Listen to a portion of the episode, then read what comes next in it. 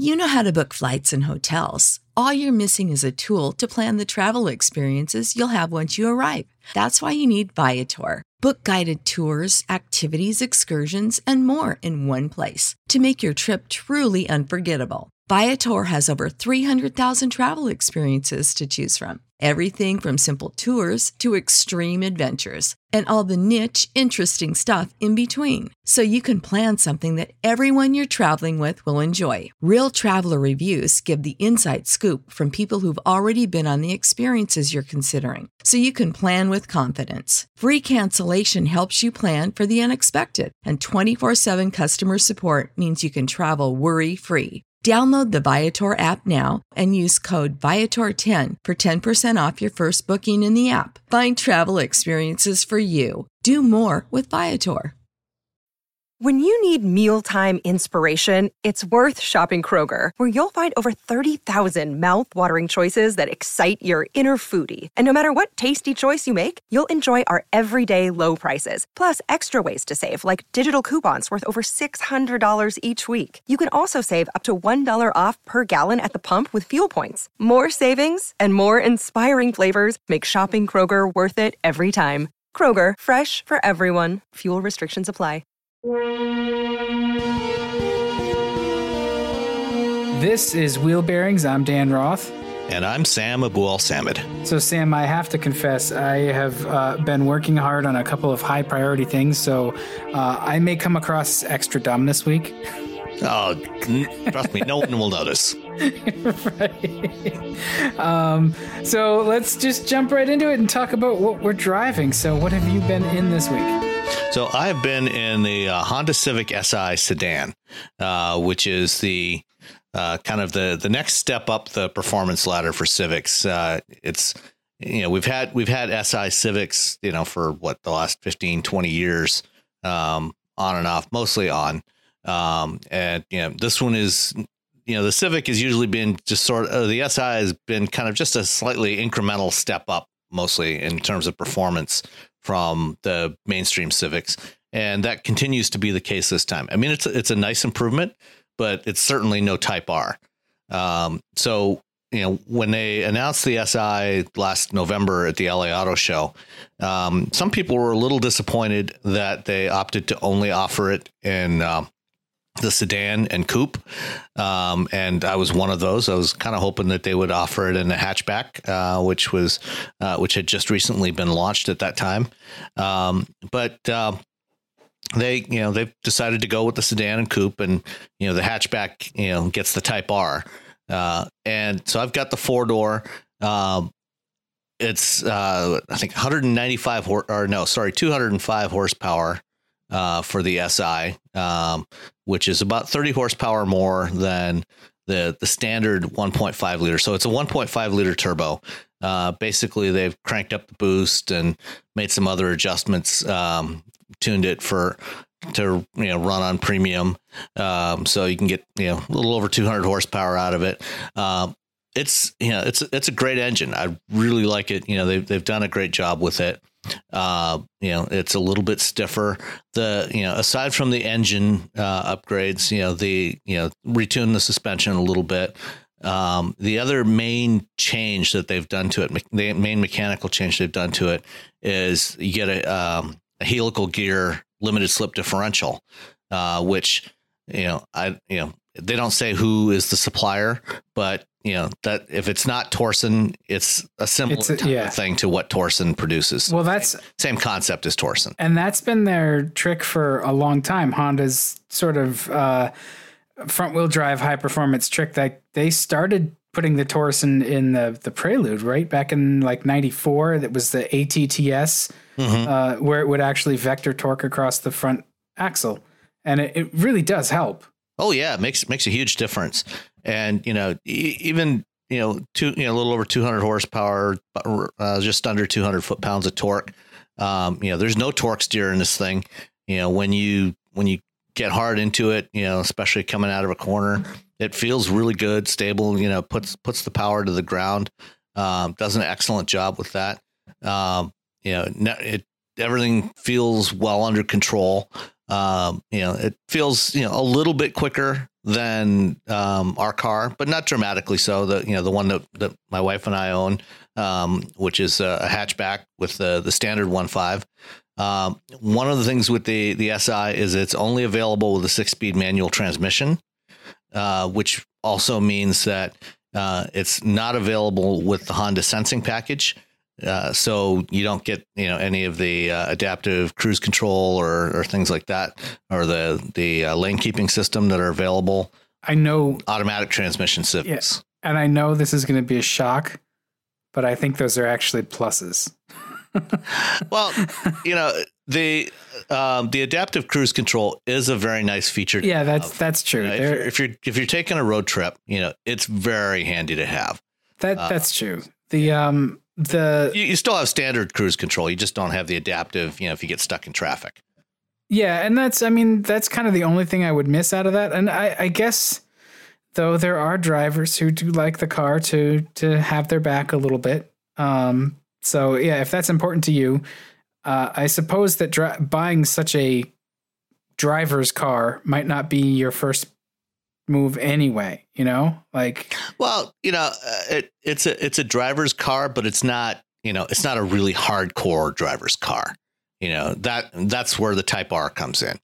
How, know, so how does it um how does it stack up against something like the gti i? Mean it's down on down on power a little bit but that that turbo 1.5 doesn't feel turbocharged. It's really pretty responsive so. yeah i mean the, the the thing about it is you know it's got really strong mid-range so, you know, for any type of all around driving, you know, taking it on some curvy roads, you know, it pulls great out of corners. You know, it's got really strong mid range.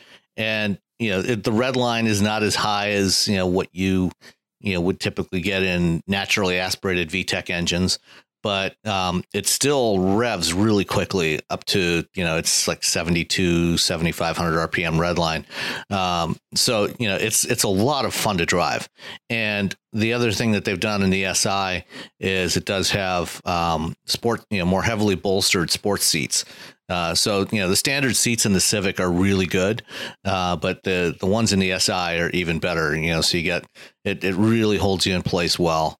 Um, the the seat backs have um, fixed um, fixed headrests, uh, so you know it looks more like a like a Recaro seat or something like that. Uh, but not you know it's not quite as extreme as a typical Recaro seat. Yeah, there's they're kind of fake ROs. yeah, but they're good. Uh, they're, you know, they're they're comfortable. They're you know they're supportive. You know they they, they certainly fit me well, so I'm I'm not complaining about the seats. And you know, I mean, I've I've always liked Honda seats. Honda's always done really good seats. The the only complaint I've ever had about you know some of them in some of the smaller cars is the seat cushions maybe being uh, a little bit too short. Uh, you know, if you've got longer thighs. But aside from that, you know, and that's not really a problem in this one. So aside from that, I, I don't have any other real issues with it. Yeah, well, it's kind of hard not to really enjoy the SI. Like that's sort of Honda at its best. It's doing what Honda has classically done at its highest level. Uh, how does it? I mean, you know, it's in this class now of vehicles that are its contemporary set is like the the uh, Focus ST and the like I said the GTI. Yeah, it's, it's um you know it's not in terms of uh, raw performance. It's not up there with the Focus ST. Um, you know the Focus ST is I think two two fifty five horsepower. This one's only two hundred five. Uh, but on the other hand, it's a lot more refined. Um, you know, the it doesn't have some of the torque steer that the Focus ST exhibits. Um, you know, the the ride quality on you know some some of the roads around here. You know, I've complained previously about the ST and the and the RS with its bounciness on you know some roads. Um, Civic does not exhibit any of that kind of behavior, so you know it's um, it's a lot it's a lot nicer to live with than the uh, than the, than the ST. You know, it's it's not going to win a drag race with the ST. Um, and at least, you know, in sedan form, the sedan does have a, a spoiler on the trunk lid, uh, but it's not, you know, it's not, you know, really huge and bold. It's, it's, you know, it's, it's bigger than, you know, it, it definitely sets it apart from a standard Civic sedan, but not, um, you know, it, it doesn't look ridiculous.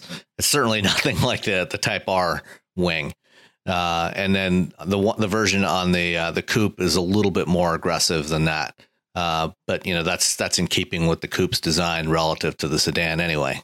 Yeah, I, I go back and forth with um like this even the Civic Sport being somewhat overdone or decent um and and just the overall design of the Civic and Civic hatch they're both Honda and Toyota seem to be trying to figure out what the next version of their design language is going to be and they're they're going a little bit edgy uh, in an attempt to be expressive and I'm not sure it fully works on anything although I guess if you're going to be you know a little bit more aggressive in terms of styling the SI probably wears it pretty well but uh, I, I, I don't know I go back and forth I think from from a design standpoint, maybe the the one thing I would complain about on the Civic is the the rear fascia. You know the the pockets, the black plastic pockets that you know are meant to kind of look like vents. Yeah. Um, you know, and they're they're not. um, you know, so I think that's that's maybe a little bit overdone, and I wouldn't be surprised to see you know when it gets around to a mid cycle refresh, you know, if they maybe tone that down a little bit. Um, but other than that, you know, I'm I'm quite pleased with the design. I, I like the I like the design. I like the proportions of it. Um, you know, and I like the the transition they made in the proportions from the previous gen, the last couple of generations of Civics. Uh, you know, kind of moving the base of the windshield back a little bit, giving it a more distinct um, break between the hood and the windshield and, and the greenhouse, um, and then sweeping back into the the roof line that, that goes right back to the trunk lid. Um, you know, I mean that's you know that's personally I I like that, and I I like the uh, I like the hatchback even more uh, myself, but um, you know that's that's all a matter of taste anyway. yeah If you want of course. if you want some you know if you want something that's a little more restrained and refined from a design standpoint, then you know I would definitely you know uh, point you in the direction of Mazda. Uh, you know the Mazda three you know is a is an outstanding alternative if you don't like qu- something quite so ostentatious. yeah but stand. then you're giving up performance. You know, there's not a there's not a Mazda three right now that competes performance wise. You know, they don't they're not making the Mazdaspeed three right now. So Right. You, know, even even the 2.5 liter, you know, I think is a is a little bit weaker than the uh, feels weaker than the the one point the even the standard 1.5 liter turbo in the in yeah, the. Well, I mean it's uh it's another choice. It's good to have choice. Yep. Uh, what's the sticker at? Absolutely. Uh, it's surprisingly affordable. It's only twenty three nine, um, and there's there's really only one. You know, there's there's one one configuration um, for the uh, uh, for the Civic Si, and you know, in, in typical Honda fashion, you know, they do several different trim levels. You know, typically for each model line, and you know, there's almost no you know there's basically no options you know you if you pick whichever package you want uh, in the case of the si that's one trim level and there's there's one configuration of that you basically pick your color uh, as the the only option you know and then there's some dealer installed accessories you can get but essentially you know it's uh, it's roughly equivalent to the uh, the EX trim level on the the standard Civics. So it's the mid level trim. It's not quite up there with the the touring, um, but um, it you know it's it's nicely laid out. Uh, it's got a sunroof. Um, got the the touch radio, the touchscreen radio with Android Auto and CarPlay support. Uh, speaking of which, um, a couple of days ago, uh, Google finally released um, an updated version of Waze with support for Android Auto. So if you like using Waze as your navigation system, you can now do that through Android Auto.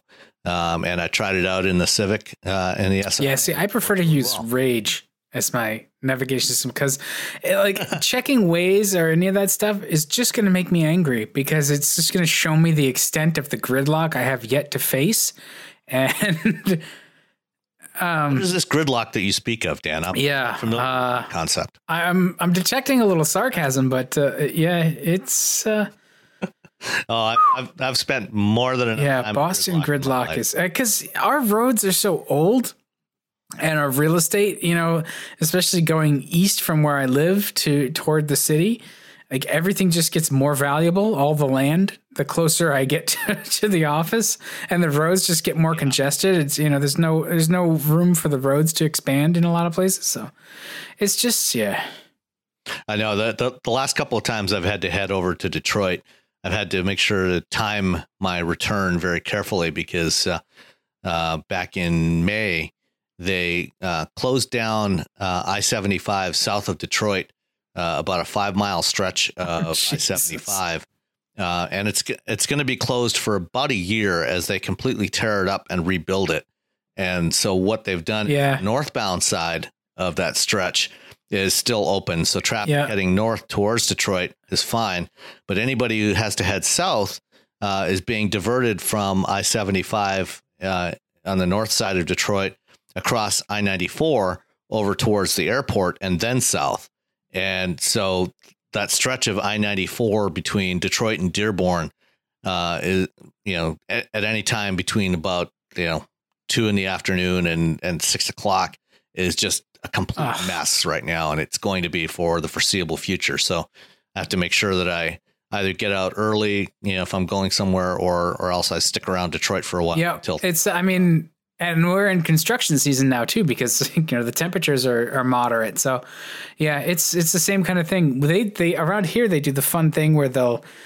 Uh, like they're replacing a lot of our bridges, uh, even on like I ninety five, um, and so they'll divert northbound or southbound lanes across. So the, you know they got three lanes and then some shoulder.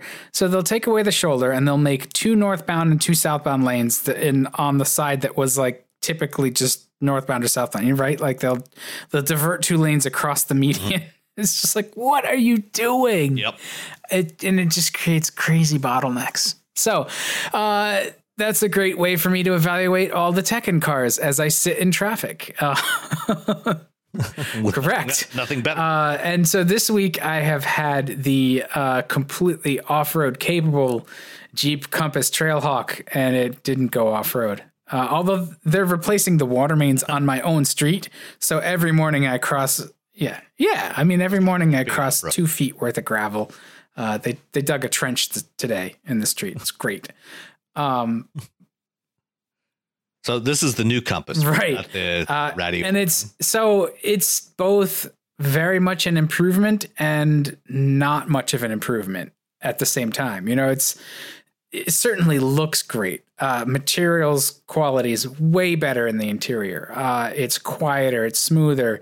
Um, it's a it's a nice package. You know, it's it's roomier. I think, um, at least uh, at first blush. It's it's definitely you know easier to get in and out of. It's less of a little cavern inside. Um, and I do think it's actually a little bit larger, so it has a little bit more rear seat space, a little bit more cargo room. Uh, it's just a nicer vehicle. Uh, y- you know, they even had. Uh, Considering, well, I was going to say, you know, the old one they had tried to make it uh, a little bit nice toward the end of its life there as they extended it.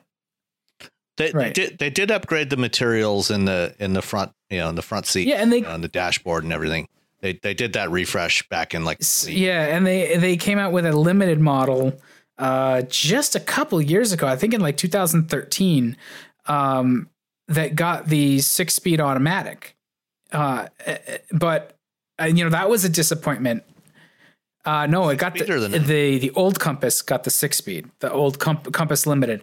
Um, okay. Yeah, because it originally yeah. had a CVT in there that was one yeah, and the lower trims ever. still had that. So you know that was another case of like, oh, I thought it was going to be, uh, you know, so great because I had driven so many of those vehicles, you know, Patriot and Compass, um, with the CVT, and I just it was just bad and I thought that the six speed was going to make a big difference. No, it was still bad. Uh, this one, you know, all of that, all of the the like real glaring errors are definitely taken care of, and it is a a solid, so much more solid choice. Uh, n- nobody's gonna really like fault you. You're not gonna get the scrunched up nose from picking the compass, uh, this version of the compass that you you might have with the old one. Um, so, so it's still kind of a uh, an economy car platform that's turned into a Jeep. Like I'm not going to doubt that it's capable. Um, even the old Compass again, like especially with the trail rated badge on it when it was set up right, like it could do some stuff off road that you'd be really surprised at how capable it was. Um, you know, driven correctly, it probably had more capability than you had talent for most people. Uh, and this is this is the same way, you know, especially in in Trailhawk trim. Um, and it, it looks really good, but it doesn't necessarily drive like a anything other than a an economy car that's been given sort of a little bit more ground clearance and you know the the 9 speed transmission is really sluggish uh the engine's not that gutsy um so there are situations and I know I think it was consumer reports also knocked the new compass for being so sluggish. Like they they felt it was on the the verge of being dangerous uh, in terms of being unresponsive. And I I can't say that I go that far, but you you definitely had to if you really wanted the performance out of it, you had to manually shift it and leave it in lower gears so you could sort of wind the snot out of the engine and use what performance was there. Um, the transmission was really, really sort of slow to respond, and I, you know that's been the case with this nine speed in every Chrysler vehicle I've I've used it in. Uh, it's just been real unsatisfying, and it it sometimes even gets confused or just it acts wonky. You know, like th- there's a, a, delay or a pause or some weird shifting behavior. So uh, that's not any better, and the uh, the overall sort of solidity of the platform just I, I don't know. I get kind of the same sense out of the the Renegade, which is based on the same bits for the most part. Um, it right. is, but smaller. You know, overall, I think the best version of all of this hardware is still the Fiat 500X. you know, it's it, it, well, it, yes, I think in terms of on-road driving, I would agree with you. I think I think it is. I think the the 500X is the best variant. Um, off-road, though, you know, either of the uh, the Trailhawks, I've I've I've had an opportunity to drive both of those on some serious off-road terrain, and they uh, when when Fiat Chrysler puts a trail rated badge on a Jeep, you can be pretty much guaranteed that it really is trail rated. I mean, it's yeah, no, I, I, there's no nonsense there. I mean, it that sucker will go through just about anything you can throw at it, including yeah, 16 inches of water. I don't doubt that they mean it um, when they put it on there. Uh, but let's let's be frank and understand that the Trailhawk, for all the capability that it carries, it's really bought because of the way it looks. Oh yeah, yeah. people like that look with the the bigger wheels and tires and riding a little higher. You know, yeah, it looks you know more aggressive um, than you know than the standard versions. Um, and you know nothing wrong with that, I guess. No, it it looks fantastic, yeah. and you know even even as I say, you, you know, it feels not as solid as I would like. It's not that it's, um, you know, it doesn't really ride harsh. What what happens is it feels like it runs out of sort of dynamic uh, chops um, quicker than I would expect. It doesn't feel comfortable. Uh, and maybe this is because it was a Trailhawk, which would probably feel a lot more comfortable off road. Um, I, I suspect it, that what it is the, the setup of of you know the the suspension and everything. You know, when you're running off road, you are you know especially when you're doing some serious off roading. You know, crawling you know through trails, you know through the through the forest or you know through water, fording a river or stream, um, you know, or climbing up a, a steep grade. You know, you're not going very fast, so everything is yeah. kind of moving in slow motion. And so I suspect that you know the that off-road tuning of the suspension is geared towards those slower but high amplitude motions that you're going to experience in that kind of condition. And you know, I think that you know is going to have a little bit of a a negative influence on the way it behaves, you know, when you're driving on regular roads. Yeah, so if that's the case, then they've done a really good job of balancing those two sort of competing talents. Um, what it doesn't like on the road are those quick transients. You know, like uh, cornering to you know co- cornering left and then having to, to you know, like an S curve, right? So you're going one direction, you've got to quickly you know go go around to the other direction. It it doesn't like those transitions. Uh, it starts to feel a little bit unsure. Again, this is me driving. Um, me who just got a three hundred dollar ticket a couple few weeks ago. So let's just say occasionally my driving style is somewhat more aggressive. So maybe the people who buy this thing because they like Not- the butch not- way it not looks. optimized for off-road uh, Yeah, trail tra- trail running. the, yeah, they're not necessarily. Most people who own this may not ever find those dynamic, uh, sort of unsteadiness uh, behaviors, but I I noticed some of it, and I you know I I don't like it when my cars feel somewhat unsure uh, at at a, you know at a level of of driving intensity that you know I don't really deem like as pushing it. You know, if I can start to notice it when I'm not really intending to push the car that hard, it it stands out. And so again, though, it, this is sort of driving style, uh, you know, personal preference kind of stuff. Um, I also thought it was kind of expensive, um, and that's also because it's the it's the the Trailhawk, but uh, it was thirty four thousand dollars on the sticker, That's- which is that's that's Grand Cherokee money. Yeah, I mean that's that's a lot of money for you know. Well, actually, if you compare it to other compact crossovers, um, you know, I mean, you, you compare it to an Equinox or a CRV, you know, nicely equipped, you're going to be in that you know mid 30s range anyway. You know, with any of those. Yeah, I don't know, but see the, the the and this is where Jeep's lineup is a little it's a little weird at the moment. You've got the Renegade, which is certainly the smallest Jeep. That makes sense. Then you've got the new Compass that is almost right on top of the Cherokee. But the Ch- the Cherokee is the one that competes with the the CRV uh, in terms of size. Like it's it's that's the size. The Compass is still slightly smaller. So if you're comparing Equinox or CRV to to a Jeep, you're comparing it to the Cherokee. Maybe, they've got a little And- bit too much granularity in their their lineup. Yeah. Um, and then, you know, you go from the Cherokee to the Grand Cherokee, which is again like I mean, there's definitely the Grand Cherokee's bigger, but you know, the Cherokee itself uh, like everything's almost right on top of each other from the compass on up. The the Renegade sort of definitely fills in that that sort of smaller size gap. But um uh, uh, you know, for 35 grand you're getting what is essentially the the top of the line off-road hardware with the Trailhawk. You're not necessarily getting all of the luxury features, which is I guess it's okay, but you know, it still had had uh cloth seats and maybe that's part of the package um where yeah, with you get the Trailhawk with the you know, the tire track patterned seats or well, that's actually the Rebel the Dodge Rebel I'm driving after, but you, you get the the sort of two the the cloth and vinyl or cloth and pleather Yeah. or whatever seats, you know, and they're they're nice, but you know the, the compass does you know front wheel drive compass does start at 21 so it's not like you can't get a more affordable one but you're, you're Yeah. i mean you know the the the trailhawk is loaded but it you know it's also got um a, a dual range transfer case um locking center differential you know uh so for you know to provide you that that traction that off-road traction um so and that's that's uh, quite a bit of extra hardware in there that Yeah. justifies that cost. It's not just you know what they've done on the inside of the cabin. right. And those two things right there, that's pardon my French, but that's some serious shit. Yeah. This is two, a two-speed transfer case and a locking center differential.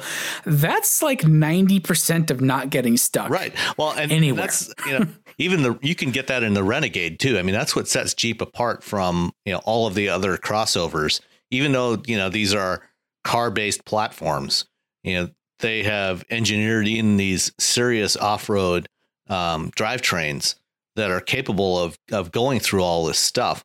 Um, you know, and I, I I had the opportunity to drive the Renegade, the Compass, and the Cherokee. You know, through this the same off-road course, and you know, all three of them did amazingly well. Uh, you know, I, I had I was I never felt like it was at risk of getting stuck anywhere. Yeah. So, I mean, you know, as an actual crawler, it's fantastic. And I, I think that they've struck a really good balance between on road and off road behavior. As a mall crawler, which is what it's going to be used as in the majority of, you know, situations, Uh, I, I think, you know, for me, the dynamic performance suffers a little bit, but I haven't driven the regular Compass. Uh, this is the first time I've driven the new Compass, and it's been the Trailhawk, which does trade off some on-road performance and and uh, sort of stability and comfort uh, for better off-road uh, behavior. Yeah, so I'd be curious to see how the the Latitude or the Limited feel compared Yeah. to the Trailhawk. Yeah, and and the limited is definitely going to have those those uh, luxury features that I feel kind of should be there for thirty five thousand dollars. Um, but you know that you buy the Trailhawk, it's it's a little bit more of a a purposeful piece. So you know, I I really really like the new Compass. Um, I think it's it's a great step up. Um, I I, I would caution you that you're you're paying the Jeep tax Mm. when you buy any version of this. Uh, but it's you know it's it's going to be competitive. Uh, it's likely to be you're likely to be able to buy more vehicle, more crossover elsewhere in terms of practical concerns like uh, passenger room and, and cargo space and and maybe even uh, you know, features for the dollar. But Jeep is, you know, and all of Chrysler's really good at giving you nice materials. You know, somebody sweats the details on their cars. They're they're good places to be.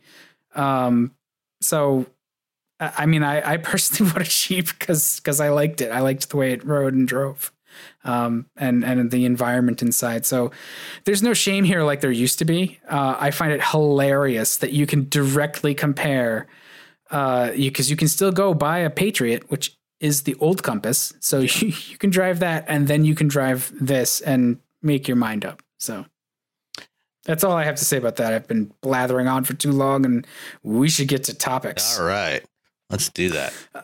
uh so uh this week there's been a lot of nonsense about automated driving again Nonsense about Um, automated driving. What what could could you possibly mean?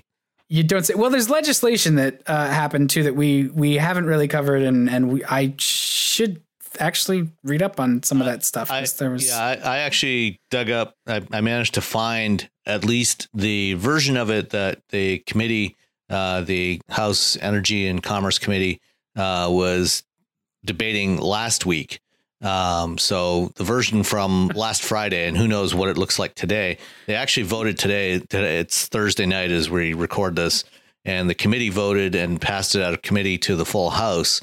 Um, but the uh, the version from last Friday, at least, um, they they made some they made a, f- a few changes that I'm aware of.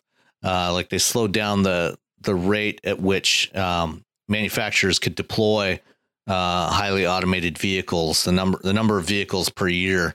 Uh, the original version uh, allowed uh, manufacturers to put up to 100,000 vehicles per year on the road.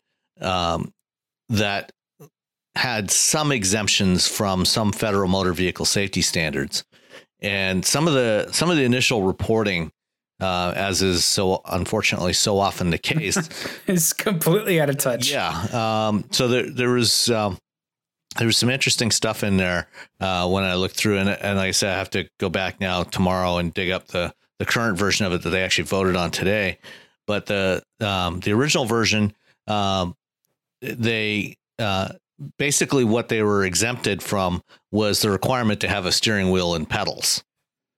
Uh, so you know That's it terrible. didn't, you know, it didn't say any, you know, it didn't say anything about, um, you know, the crash safety standards, uh, occupant safety protection, that sort of thing. Well, I mean, you know, if you're going to do an automated vehicle, I mean, this is this is what they want to do for level four vehicles, is they want to create, build vehicles that don't have any human controls.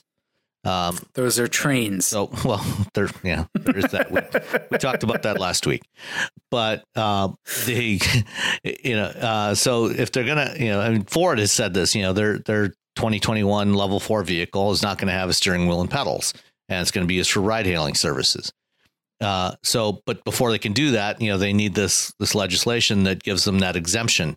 Um, but what it doesn't give them an exemption from uh, is, you know, things like you know crash safety, airbags, um, you know, all of the the other stuff, you know, uh, lighting, you know, brake brake regulations, that sort of thing. All that stuff, at, at least as it was until a few days ago, is still there.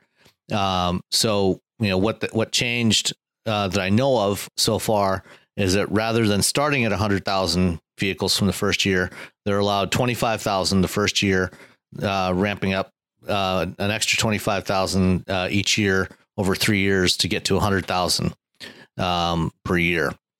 Um, and what they suppose what they have to do in some form that is still unclear uh, is uh, before they get approval to put those vehicles on the road is they have to verify that they are as safe as conventional vehicles.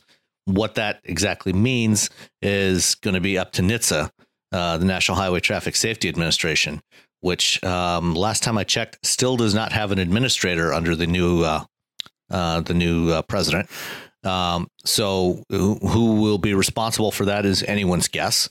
Um, but at least you know this is the way the the bill was written. So uh, NHTSA would have to um, you know verify that these vehicles are safe enough. But that's you know that's basically the the gist of it. What was interesting, and I said I don't know if it's still in there uh, the in the version they voted on today. But what was in there was actually some other interesting things that were added in that were part of that bill because it was actually you know a package of I think like 14 different bills that were all compiled together uh, that amended various other regulations and laws. Um, and you know they they actually tacked in tacked on a couple of things in there. Um, one of which was uh, directing NHTSA to uh, look at um, revising the regulations for lighting. Uh, you know, basically to allow you know more modern types of lighting systems. You know, because there's some you know new types of headlights that are now rolling out in Europe that currently are not legal under the regulations here. Um, yeah, well, the, I mean, I see a lot of lighting on the roads here that are currently not legal. There's lots of aftermarket LED stuff going on. Yeah, well, I mean, there's the aftermarket stuff, and then you know, this this this would you know obviously would refer to OEM stuff. Yeah. Um, you know, the other thing that was that was kind of controversial uh, in the rules is preempting um, the uh, uh, state regulations and you know, I think that's uh, that's one where I actually really agree with it. Uh, is that they, you know, you don't want fifty different regulations for what's allowed on automated vehicles. You know, they, they it would still allow states to, um, excuse me, to define, you know, here's how you license and register these vehicles, just as they do today. So the states could define could define that stuff, but in terms of the motor vehicle safety standards, that would be um, defined at the federal level, which I think is really how it should be because you don't want a patchwork of different regulations for that. Granted, you know, if you're going to do that, then you've got to have a reasonable set of regulations at the federal level. And the the proposal, uh, at least as I said from last week, also uh, directed NHTSA to look at formulating uh, some uh, some regulations on the performance of automated driving systems, you know, so for things like uh, sensing capabilities, which is something I've advocated for a long time. That if you're going to have any regulations at all for automated driving, that's something that should be in there. Is looking at how um, you know making sure that you have some baseline performance requirements for things like the sensing systems. And the other thing they had in there was also directing NHTSA to look at you know how you could um, make sure that uh, the cybersecurity was addressed. Um, you know, figuring out some sort of standards for uh, for cybersecurity for these automated vehicles. Um, and again, you know, it didn't it didn't get into specifics. Just directing NHTSA, you know, to start studying this and look at you know what what do we need in terms of regulation on that count. Yeah, well, I mean, right now they're a little bit preoccupied uh, with other regulation. Uh, yeah. Uh, so we could just call this the skinny autonomous care bill and see how that happens. Um, but it, you know, uh, it's not to to delve too far into my own personal politics, but for a administration and and government that's uh, bent on undoing so many regulations and so much it's, it's sort of so much oversight uh you know like i think they're they're trying to get rid of like arpa and like a, a lot of things that kind of inform what is what technology is going to do for us in the future. Uh, these are things that actually need more more regulatory oversight. And uh, when you're when your whole premise is to undo that kind of stuff, like you can't have it both ways. So yeah, I mean, I was I was actually surprised when I when I read through the language of you know what they were what they were discussing last week, and it actually seemed like a shockingly rational proposal, um, which makes well, yeah, it's not healthcare. It will never pass, but right. Well, no, no, no, no, no, no. It'll it'll pass. This is this is about cars and and big business. It's it's not about taking care of the population. So all right, sorry, I'm getting too sarcastic. We should just, should just keep going.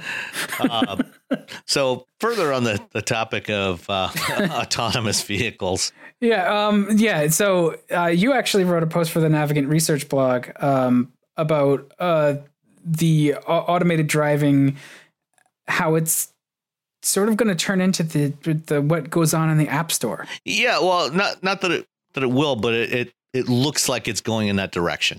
So, um, if you're you know if you haven't necessarily been paying attention to the the the market for smartphone apps, you know, um, every you know a couple times a year when Apple has their big events and Tim Cook, their CEO, gets up on stage and touts you know how many billions of dollars Apple has paid out to developers uh, over the last nine years since they launched the, the iPhone App Store uh, and how many millions of apps there are in the App Store. Um, one of the things that Tim Cook never talks about is what the distribution of those billions of dollars. I think the most recent figure was about $18 billion that they've paid out to app developers over the last nine years, which is fantastic. It's, it's amazing, you know, and they've had over 2 million apps in the App Store. But what he, what he neglects to mention is that some uh, from a study last year that was published last year, roughly 96% of all of that revenue goes to like the top 200 developers. Yeah, but I mean, so it's kind of like one of those "twas always thus" things, not just in the App Store, but with any kind of marketplace. Really, you're going to have yeah, um, dominant players. Exactly. That's you know, and I'm I'm not fundamentally opposed to that. I mean, that's just the reality of the way modern uh, commercial markets work. You know, it, it tends to get concentrated. Um, you know, starts off, you know, in the in the early days of the App Store, you know, a bunch of independent developers got in there, and you know, guys like Marco Arment, you know, launched apps like Instagram and or uh, sorry, Instapaper, and you know, then there was Instagram and all kinds of other stuff. Uh, you know, and you know, some a lot of these independent developers were able to make a pretty decent living early on. But today it's really difficult, you know, to near impossible for an independent developer to to get any kind of real traction in the app store. Most of, you know, most of the most popular apps, you know, if you look at all the most popular apps in the app store, all of them uh, you know, come from predominantly uh, Facebook, Google, and Amazon uh, you know that's that's the stuff that's that's out there that that's getting the most traction. And then you know in games you've got uh, companies like King with, or I think it's King that does Candy Crush Saga. Yeah. Uh, so you know there's there's this handful of companies that dominate the marketplace, and what I wrote about today on on the on my company's blog was how the um, automated driving space is rapidly looking like it's turning into the same thing if you look at Silicon Valley, and it's like every time I turn around, there's some other startup, you know, with three or four guys, uh, you know, setting up shop somewhere in Silicon Valley to develop automated driving software. You know, there's dozens, you know, perhaps I wouldn't be surprised if it's in the hundreds of these little startups, you know, that are getting seed funding from investors, you know, getting a few million here, a few million there. And, you know, and in some cases, you know, they've managed to ramp up fairly quickly and get acquired. You know, some companies like Cruise Automation that got acquired by GM last year, and Argo AI, and um, the the thing is, what most of these guys are doing is the same thing. Most of them are just doing software. They're not developing hardware. Um, they're not developing the services to deploy this stuff. They're just doing the self driving software. And from what I'm seeing, you know, that stuff is already starting to reach a reasonable level of maturity, and it's it's not clear that there's going to be any um, significant breakthroughs on the just on the software side that are going to justify, you know, uh, or that are going to allow any of these guys to make a real mark in the marketplace. Yeah, well, so the entrepreneurial uh, side of me looks at this and says, of course, they're setting. You know, you're going to San Francisco and setting up shop, or you know, Silicon Valley, uh, because that's where. That's a. That's where the talent is. You're going to find the people who've had some experience with this stuff in that area. Um, also, that's where the money is. That's where you can meet Lots the people. of money. Who, right. Uh, Lots of right, like, I mean, silly money. and and that's that's my point is that there's there's all these VCs and and angel investors that are you know willing to throw you know millions of dollars at these guys in the hope that you know they're going to come up with something that's going to get them a huge exit, you know, a huge acquisition from somebody. Right, and that's what they're doing it for. They're not doing it. See, the early stuff, like like early apps, right? They were passion projects to a certain degree. Oh, yeah. and and it was a it was an immature marketplace, so uh, it hadn't then become flooded with these big players.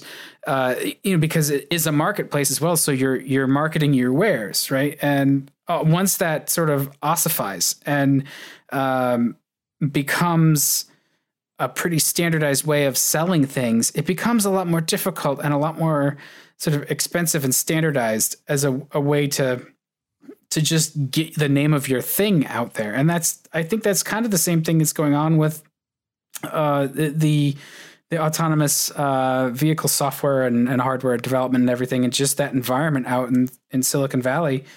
Um, there's it's sort of quickly like those dominant players have established themselves. It's hard to make a mark on your own, but what you can do is uh, go meet the people who know the people who will get you know who will acquire you. And so you come up with something that's like marginally interesting. Maybe you are passionate about it, but um, you know your end go- your end goal is not to you know build the next Tesla.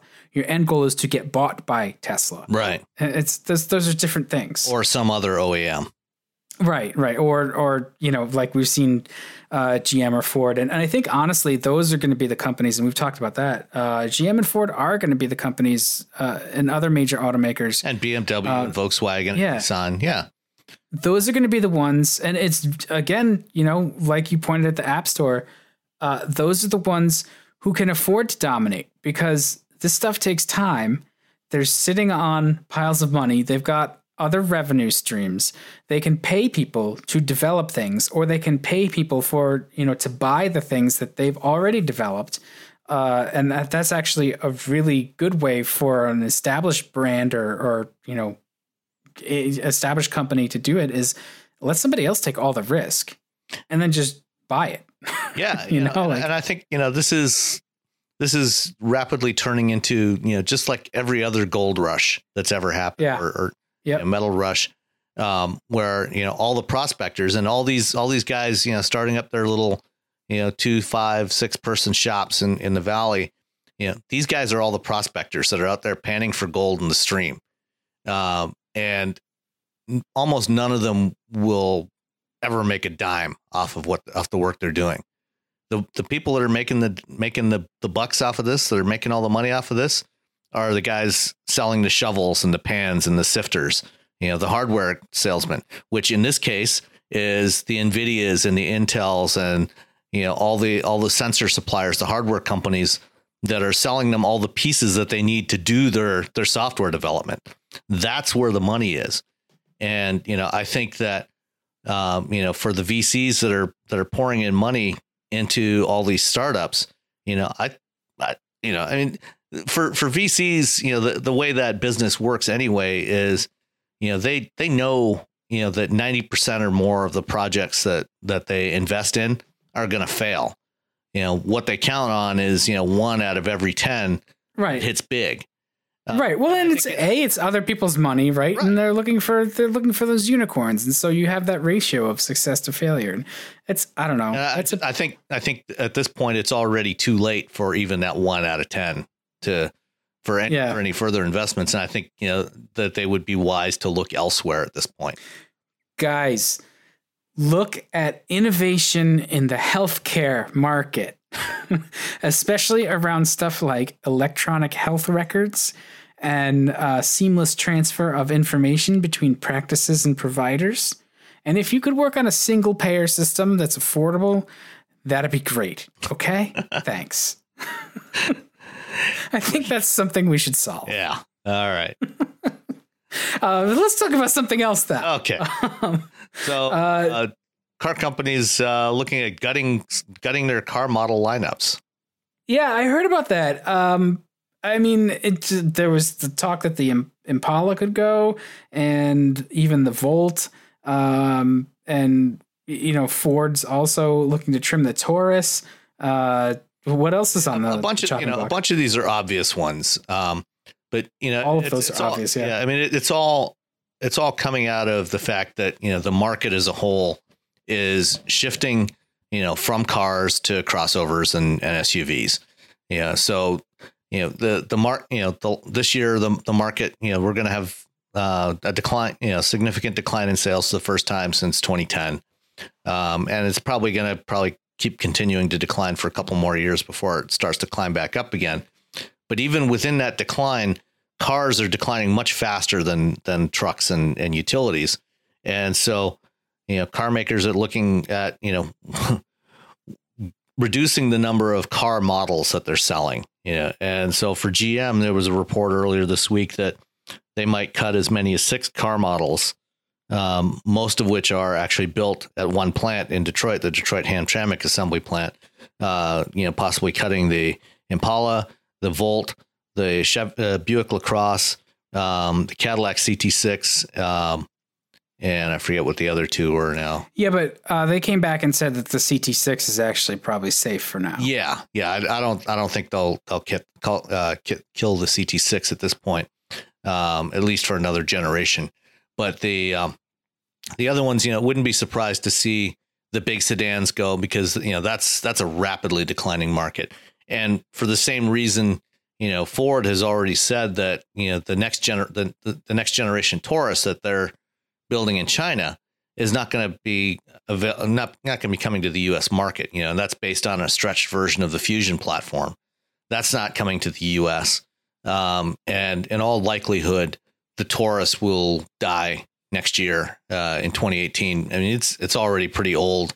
The current yeah, I mean, iteration came out in 2010. So yeah, it, that's not really a surprise. It's, it's an okay car. Um, it's it's well outclassed by the the LaCrosse and the Impala at this point, oh, and nobody nobody's buying those things. Yeah. So it like it all makes sense to just kill the stuff that's not selling. Like don't hang on to large sedans because of tradition. Like if they're not selling, stop building them. When there's demand, build them again. Yeah, seems to make sense. To Hyundai me. already uh, discontinued the Azera uh, in the U.S. market, so I I would be I would not be at all surprised to see some, if not all of those models go away over the next couple of years.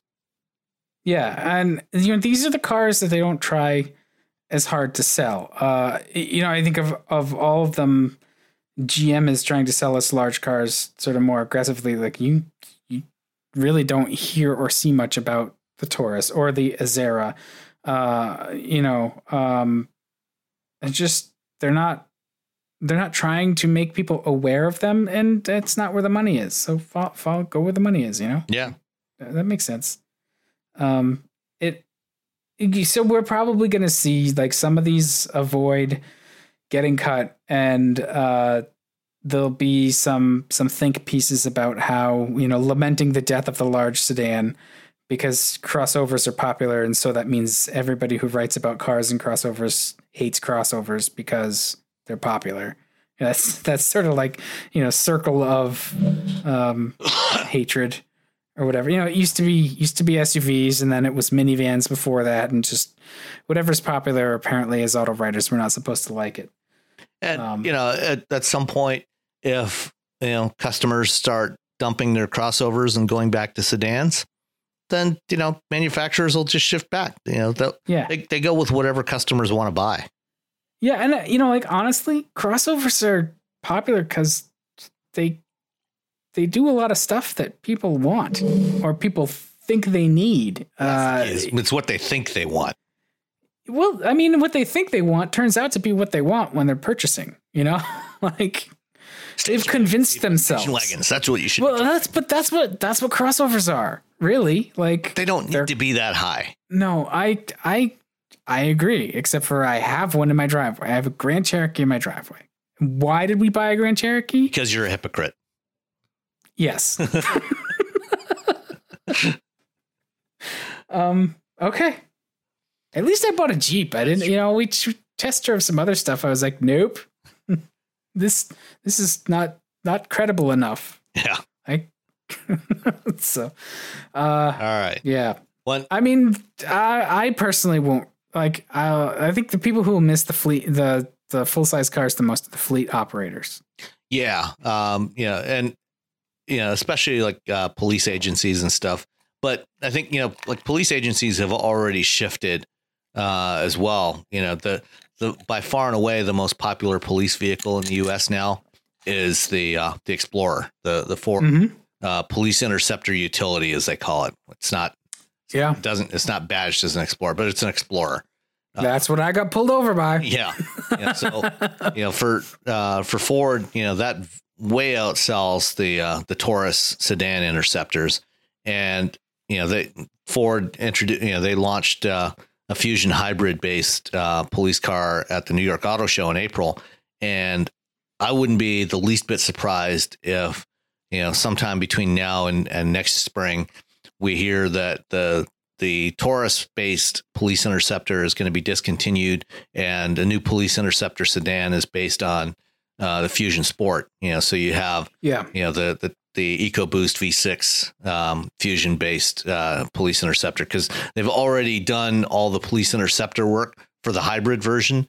Uh, you know, so it's just a matter of putting you know the higher performance powertrain in that for the uh, for the for the interceptor sedan, and then you know the the only other one you know GM is already uh, I think they've already stopped selling the the Caprice the Australian built Caprice um, police cars and they're mainly focused on Tahoes now uh, and uh, Fiat Chrysler uh, you know they're they're I think they have the most market share among uh, police cars you know police cars as opposed to utilities Hmm.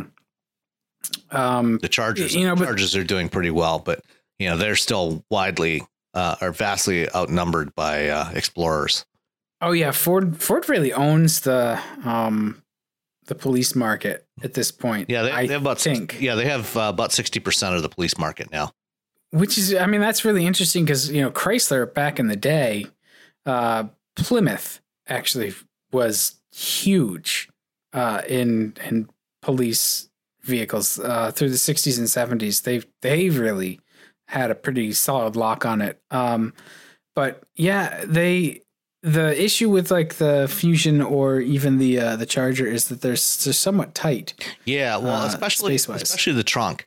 I mean, I remember Yeah. back in like 2008 or nine, I actually went out to uh, the Chrysler Chelsea Proving Grounds, uh, where uh, every September the Michigan State Police does their big test of all the police vehicles, and they do a bunch of performance testing on police vehicles and and rate them all. Uh, and th- between the Michigan State Police and the uh, LA County Sheriff's Department does does some testing as well. Between those two, the data de- generated by those two agencies is used by pretty much all police agencies to decide which vehicles they want to buy. And one of the, you know, at, at that time, you know, this was not long after uh, Chrysler had launched the uh, Charger, uh, Charger Pursuit, I think is what it's officially called, but the, you know, the Charger police car. And one of the uh, things that they, you know, when I talked to some of the officers there, um, they said they they loved the performance of the Charger. I mean, it, it was you know it was really fast, but um, they still preferred you know the Crown Vics, which were still in production at that time, because um, they were more useful in terms of the trunk space. Because police uh, police officers today, especially you know ones highway patrols and and you know those uh, doing um, general patrol, uh, they carry around a lot of gear in the back of the car. There's you know all the radios and emergency equipment, so there's a lot of gear in the trunk. And the Charger uh, always had a, a smaller trunk, and the the opening to the trunk was not as useful for getting stuff in and out as it was in the Crown Vic. And you know they have once they transitioned, once Ford transition, you know, dropped the uh, Crown Vic and transitioned over to the Taurus, it had the same problem. And the reason why the Explorer is so popular is because you know, as a utility, it's got that big opening in the back. And it's much easier for them to get their gear in and out of there and and do all the things they need to do uh, for with police vehicles to, with modern police vehicles. So yeah, uh, you know, I think you know the the Charger the Charger is still popular for uh, for highway patrols for for doing pursuit because it does have the performance. But it's you know aside from that, you know most agencies prefer to go with the explorer with the explorers yeah well and you know when uh, Chrysler sort of re-entered the market with the Charger too. One of the things that they had to, to deal with was uh, if you've got a whole fleet of Crown Victorias and you're still making the Crown Victoria, you're going to go with the thing you're set up to support. You know, you've got all those spare parts. Mm-hmm. You've got um, you know, the Ford and Ford's actual fleet support is really good. I guess if you need uh, parts and service and stuff like that. Ford Ford takes care of its fleet because uh, they've been doing it a long time. They they just know how to take care of it. Um, and that was one of the things uh, in talking with a, a, Mass State officer was you know the, the, Chryslers. You know, I was like, "How do you like your Charger?" He's like, I, "I love it. It's great, but you know sometimes the downtime is there you know an issue, and they they are not quite as durable at least at that point as the Crown Vic that's probably been sorted out by now, but." uh, yeah, so Ford just you know they got themselves entrenched and they're they're good at it. So uh, I would assume that you're going to see a lot of Explorers, even if they make a Fusion Interceptor. Um, yeah, I mean, I, but you know, F- FCA would be wise to you know do a um, a police version of the uh, Durango, the Dodge Durango, as an alternative yeah, or, to the Charger, or the Pacifica paddy wagon. Uh, well, yeah, I mean, for, for, that, you know, I mean, as a as a front wheel drive car, front wheel drive vehicle, you know, I don't think the Pacifica would be that uh, that useful as a pursuit vehicle. But well, but I mean, how many pursuits? Like, so that's the thing, right? You've got like municipal vehicles and, and then pursuits, and I don't know. Um, I think you, could, I, especially with the way police forces are militarizing, you, yeah. you could put all kinds of stuff in there. That's true. um, but you know what? Speaking of criminal activity, I think that's a good time to talk about uh, the Volkswagen Dieselgate fix. Uh, how that's rolling out in, in Germany, where the, there's news, the German government. And there's news here today too, as well. Yeah, that's right. Um, this seems like a much larger, like an octopus of a problem too. Like the the idea that they they basically colluded to well there's that yeah yeah which, which, which is sort of the last piece of news that i touched on yeah so that there's you know um, accusations uh, last week that um, the the big german automakers volkswagen daimler and bmw supposedly colluded beginning in the late 1990s um, a couple of ways one on uh, diesel emission controls but also on um, more generally uh, doing some uh, some price fixing stuff uh, which is certainly not legal. Uh, and they are denying it. BMW has been most vociferous about denying it. Um, but uh, yeah, we'll we'll see. I mean, we don't know what's going on there. I mean, that's still too early to tell. You know, if that's if that's real or not. But what's interesting is on the on the diesel stuff, um, they uh, Volkswagen came out with a fix last year for in 2016 for European uh, diesel vehicles uh, that was supposed to address the emissions problems. But uh, when they started applying it to to uh, customer vehicles, you know, a lot of customers were complaining that it hurt performance and and fuel economy of their vehicles, and so a fairly large percentage of customers over there decided that they just weren't going to bring their cars in and have the fix done or the, you know have have the recall work done on their vehicles, and they were just going to keep driving them the way they were. Um, and when something like that happens here in the U.S., uh, what typically happens, you know, the you know Department of Transportation monitors when a manufacturer uh, does a recall, and if a certain percentage of vehicles haven't been repaired within a certain time period, and this happened to Chrysler a few years ago with uh, an issue on the Rams, um, you know, they they go back and find the manufacturer or in some cases, you know, force them to do a buyback, which they did on which they did with Chrysler on those Rams, and buy back a bunch of vehicles. Um, if they, you know, if customers didn't bring them in, well, you know, the thing is, what are you going to do? You know, if you send out recall notices to your customers and they don't bring the vehicles in to be fixed, you going to go out and tow those vehicles into your dealership and forcibly fix them?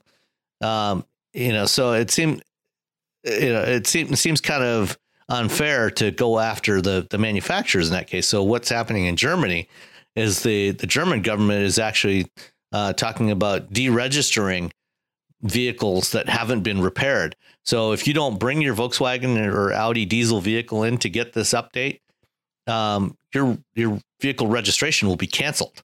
Your license plate will be canceled on that vehicle. Yeah, I mean that puts the uh, the sort of burden of action kind of squarely where it needs to be at this point. And I say that as an owner of a vehicle that's got a couple of open recall campaigns on it that has not been back to get those recall campaigns you got, performed. You got some Takata airbags? Uh, I don't know that I've got the Takata airbags. I have the fuel pump relay, the the uh, total integrated power module, which has an uh, a relay attached to the, the circuit board that will overheat ah. and will uh, sometimes just cause the thing to shut off. Uh, I haven't had a problem yet, so I mean, I have to get it done. I just haven't. The last time I checked, they didn't have the part, which is the other thing. You know, those those recalls are mandated at least here in the U.S. You know, like you you as a manufacturer when you have to when you decide it's time to do a recall or if you get forced into doing a recall you have to send the notices out. That doesn't necessarily align with the timing of the replacement parts. I mean that's the takata thing right, right. now. Like there there just weren't airbags to replace them. So uh and that's there's the case with you know several tens of millions of vehicles that are on the road that have not been updated and have not had their airbags replaced because there were no replacement parts yet to put on them. Yeah. So I think it's a good good measure, honestly. Like I I mean it's like, hey, get your thing fixed. Yeah. you know? Like well, it'll, it'll be curious to see what happens here because, you know, as I mentioned, uh, today uh, news came out that EPA and CARB, the Cal- uh, California Air Resources Board, finally approved a fix for the first generation Volkswagen two liter TDI engines um, for the emissions. Uh, so I think so far of the 400, uh, let's see, there were, I believe, th- uh, roughly 360,000 of those vehicles with that engine in them.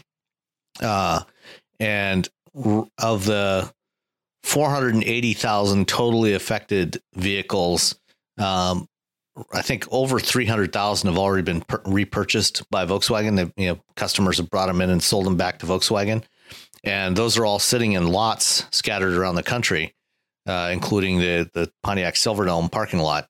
Uh, the uh, now that there's a fix um, for customers that don't want to sell their cars back to Volkswagen, they will be able to get this fixed or this let me not instead of using the word fix, they will be able to get this update done, uh, which it's not clear. Well, why are you saying update instead of fix? Well, because it's it's likely that it will um, reduce the performance of the engine and also uh, reduce the fuel efficiency. So, uh, some reports have said you know it could knock two to three miles per gallon off the fuel efficiency, um, and you know it, it may cut the power rating of the engine as well. So we don't know for sure yet. In fact, we don't even know for sure uh, exactly what it, what the changes are, uh, other than the uh, the the NOx catalyst is going to be replaced. What it's going to be replaced with is unknown at this point.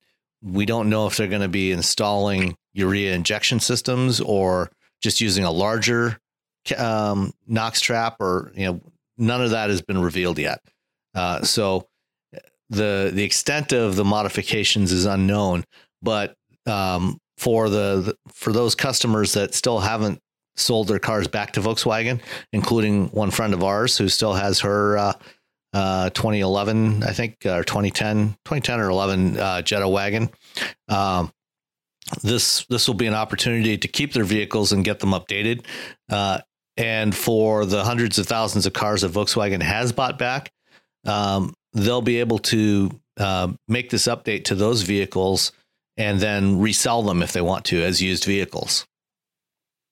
Yeah, well, I mean, I can understand why they don't want to get them updated because part of the reason why you like the car is the way it performs. And if the update is going to to mess with that, like uh, it's not the same car, you know, like it. Uh, and I would expect it's very reasonable to uh, expect the economy and the performance to be reduced because that's kind of the way you reduce the emissions is you, you, you know you make it run a little less on the ragged edge. So uh yeah i mean i would take the money personally. That's what I did.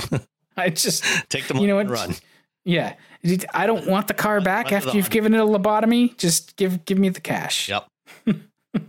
Yeah, that's that's And- that's exactly what we decided to do. So, um, it's you know we're we're happy with our decision. You know, and you know, well, uh, I don't want to get into Volkswagen reliability issues. uh, but yeah, I'll, I'll, you just said all you need to say. Yeah. So- All right. Why don't we uh, dive in? We had one question uh, that came in on Twitter earlier this week. Uh, why don't you cue it up for us, Dan?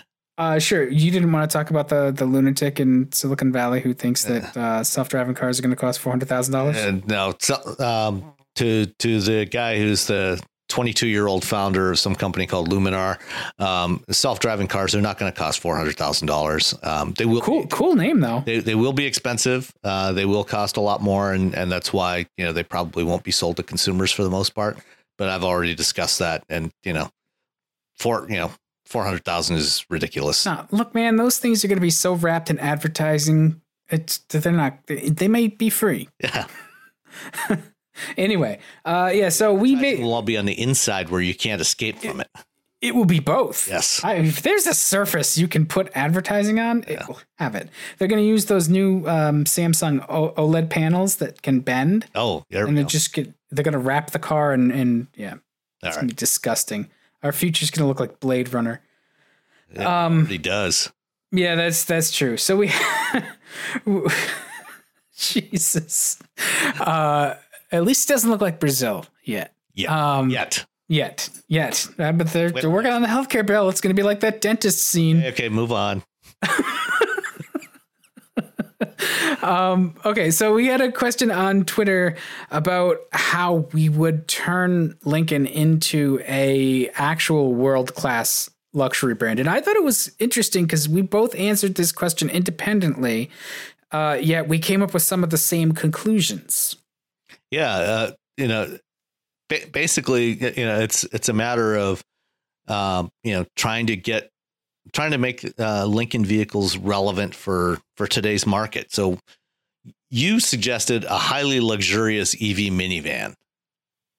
because that's something that doesn't exist. And I see how many people buy like the Honda Pilot Elite, at least around here in an area where there's there's families with money and they're concerned about buying the finest consumer goods, especially if other people can see. Um, yeah, there's a lot of those around here, and they're expensive. That's a fifty thousand dollar minivan. So if and people love Teslas, they're like cockroaches on the road here too. So combine those those two points, you know, an all electric minivan that is very luxurious, and I, I think that in a, at a certain volume, certainly more than Lincoln manages to actually sell of conventional automobiles, you could probably do well with that. Yeah, I think I think you're right. I mean, that's there's definitely um, definitely some potential there to to do something interesting. You know, um, you know, and I think the other thing that they that Lincoln really needs to focus on is electrification, and I, I suspect that this is part of the plan already. You know, when back in late 2015, Ford announced that they were going to do 13 new electrified nameplates by 2020. Um, you know, and I think at least a couple of those and maybe more will be Lincoln branded vehicles. because uh, you know, if if you look at the the market, you know, you look at BMW for example, you know, they now offer um, plug-in hybrids and plug-in hybrid powertrains on all of their um, major name uh, model lines. You know, from the three series, five series, seven series, the X5, um, the uh, the X3 you know they're all available with plug-in hybrids now. And you know part of the reason why premium brands are going this direction um, especially when they have more mainstream brands as part of their portfolio as well, is it's easier to um, to sell those vehicles, you know, because you can you can tune them for a little more performance than you would for mainstream. You know, instead of focusing on maximum fuel efficiency, you can tune them for a little more performance, get a, a big gain in fuel efficiency, get a performance bump, and then uh, it's easier to get those customers in at those higher price points to absorb the the cost, the extra cost of that hardware. And so, you know, instead of you know selling them at break even or losing money on them, you can sell them at a profit. Uh, and I think that's that's actually working out reasonably well for BMW right now. Uh, Mercedes is going more that direction. Uh, folks, you know, Audi, you know, we're seeing more electrified vehicles being added to the Audi um, uh, lineup. And so I think we're we're going to see more and more of that. And I think you know it would be smart for Lincoln to do the same thing. You know, they've got the MKZ hybrid, but I think you know uh, I'm surprised that they haven't already launched a version of the Continental with the plug-in hybrid powertrain from the Fusion Energy, uh, but using uh, a more powerful engine instead of the two-liter Atkinson that the Fusion has. You know, maybe using a two-liter EcoBoost um, or even the 2.3-liter EcoBoost. You know, with a plug-in hybrid for you know performance comparable to the the twin turbo V6, but also giving it you know 15 20 miles of, of electric driving range on top of that yeah so the thing that um, Lincoln has really two problems here. And the thing that makes BMW successful is BMW has so so carefully built a reputation and a brand and an image uh, and they're just they're known as as a premium product, as a, a premium car. People are willing to spend the money for them. Um, Lincoln is, on the other hand, still kind of a joke. Uh, you know, they're they have that old man car image. You know, people still think of town cars when they say Lincoln, although there hasn't been a town car for a long time, five years at least, right? Right. Uh, so they also have kind of a confused lineup. You know, the styling was wonky. They had weird stuff like the MKT, and uh, you know, they're now being a little bit more cohesive. But even the the MKZ, it's a fusion, and it like it's not. It doesn't separate itself uh, as well from the fusion as it should. Like they they try, but really, like there's nothing distinctive enough, and Lincoln hasn't. I don't know. I would been, I would, I would uh, argue with that. I think you know the MKZ has got pretty distinctive styling from the Fusion. It you know it does not. Now it does. Yeah. And and styling like styling wise, yes, it's been it's been separated for the last couple generations. Even when they had the the split grill there, the last last two sort of generations of the MKZ, you're right. They they do look different, but on the inside, I mean, it's to me, I get in one of those. I'm like, oh, this is a Fusion. like, I, I, it doesn't feel different enough. Yeah. Um, you know the the um, MKZ, you know, was set apart by being, you know, when they launched the the current generation, you know, in 2012, the MKZ was the only one that had a V6. The Fusions all had four cylinder engines. Um, so you know they had that going for them. They they did have the hybrid, but that was the exact same powertrain that was in the Fusion hybrid. Um, yeah, and I think what they need to do is kind of step up their game a little bit on the electrification, and, and I suspect that they will. You know, there's been some rumors that they're going to do uh, a new Aviator uh, three row crossover. Um, you know, which will almost certainly be based on the next generation Explorer. You know, which is due sooner rather than later. Uh, you know, so I think when that one arrives, we'll probably see um, some sort of electrified powertrain in there, either a hybrid or a plug-in hybrid. I think that would that would be smart for them to do that. And the thing that the thing that um, the direction that Lincoln's been trying to go recently is trying to promote this idea of quiet luxury. You know, so they're they're not trying to be ostentatious, you know, but they're trying to be very refined uh, you know, because they know that they're not going to be able to do the whole driver's car kind of thing, and they don't, you know, they don't want to try and emulate, you know, BMW or, um, you know, or even you know what Cadillac's been trying to do, you know, so they're trying to go a different direction, um, and and create that refined luxury feel, uh, and I think electrification could actually help them do that, you know, especially if they have plug-in hybrids with some decent amount of electric driving range, you know the the quietness of driving on electricity, I think, would fit really well with that quiet luxury image. Well, yeah, and they really, you know, I guess what I was getting at was that they really need something that's very distinctive because if Lincoln is to survive on its own merit versus the good graces of the Ford Motor Company, uh, they really do need to to build up to some sort of critical mass of of sales and desirability in a short time. And the way to do that isn't to try to compete with BMW or even Cadillac, but they they really need to find those opportunities that uh, are exist for an automaker to to do something that's that's different that uh, hasn't hasn't really been satisfied, or there's only sort of one or two other alternatives, which is why I went for the the electrified minivan, um, but also you know like an, an aviator with a, a an electrified powertrain, either hybrid or fully electric, like that's a fantastic idea.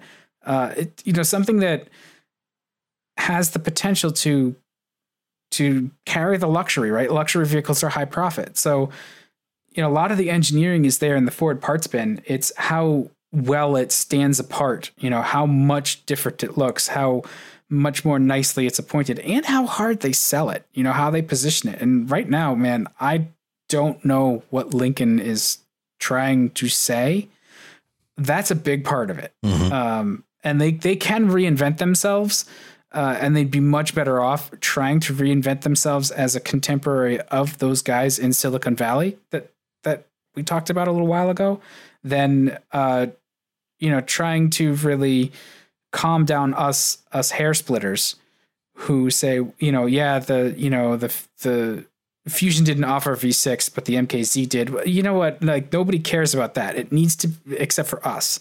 Like it needs to be a really big break, uh, something that's that's much more distinctive and and really stands on its own and makes makes some waves. And they can do that even for not a lot of money. Um, yeah, and you know, uh, the more I think about it, you know, uh, an EV minivan, you know, certainly, you know, an EV of some sort, I think is an essential part of their lineup, you know, if they really want to push that quiet luxury thing. But an EV minivan would be would be interesting. Um, I'm just, I guess, I'm wondering, you know, if there's if there's going to be enough people that want to buy, you know, say a seventy five thousand dollar electric minivan. Well, you know, the other thought that had me thinking of the electric minivan was, um, you know, Lincoln could get big into partnering with an uh, autonomous services, and you know they Ford owns Chariot.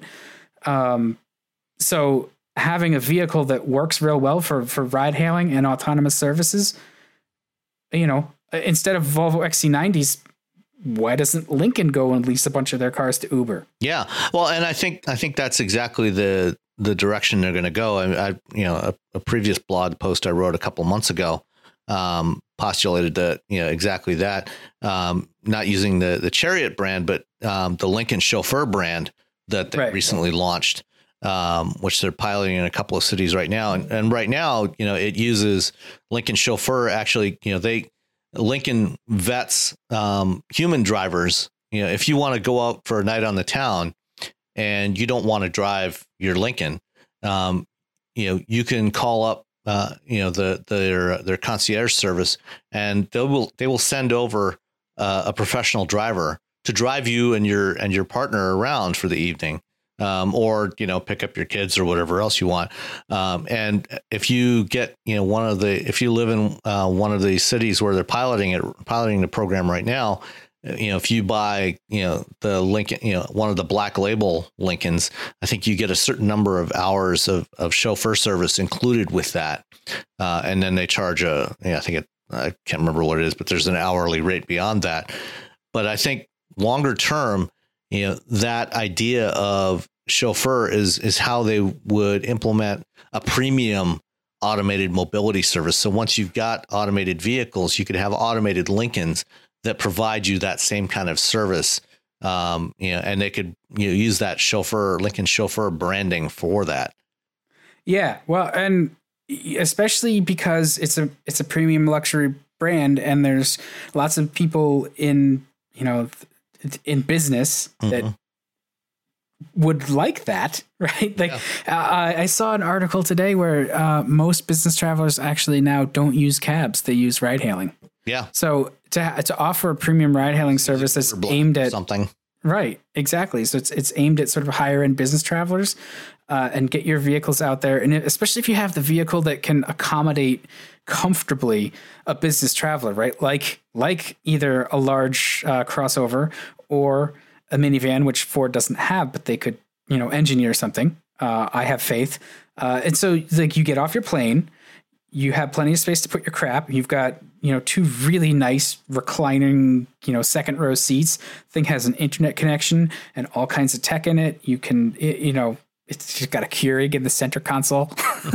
like, and I'm just saying, like, it's a, it's a it's not hard. Machine, no, none of this Keurig right. nonsense. Sure, right? Uh, uh, yes, a pour over uh, actually, kind of. Actually, it would have a, a barista in there. To, right, there's enough room. I mean, come on, yeah.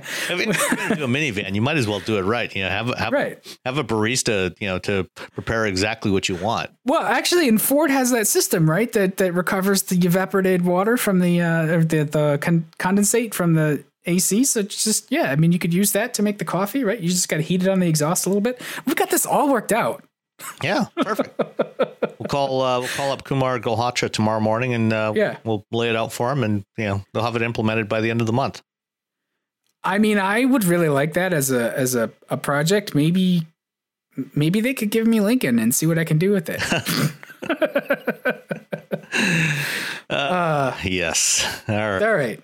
I think that's a podcast. Yes, absolutely. That's more than. Uh, all right, so uh, please review us on uh, Apple Podcasts or iTunes or wherever you get the the podcast. Uh, toss us your car loving friends yes. to come and you know subscribe to the show. Uh, we are on Twitter at Wheel Bearings Cast. Um, no vowels except for the A. Uh, we're on Facebook. Um, and you can shoot us emails. You can find me at Boston underscore auto. Uh, Sam, you're at Sam Abuelsamid on uh, Twitter, and you're also on Facebook. You're everywhere. You're more places than I am. Um, I am and, a shameless self promoter. Yeah, it's what you have to be. Uh, and so we will be back next time with uh, with more. Absolutely. See you next time. Bye.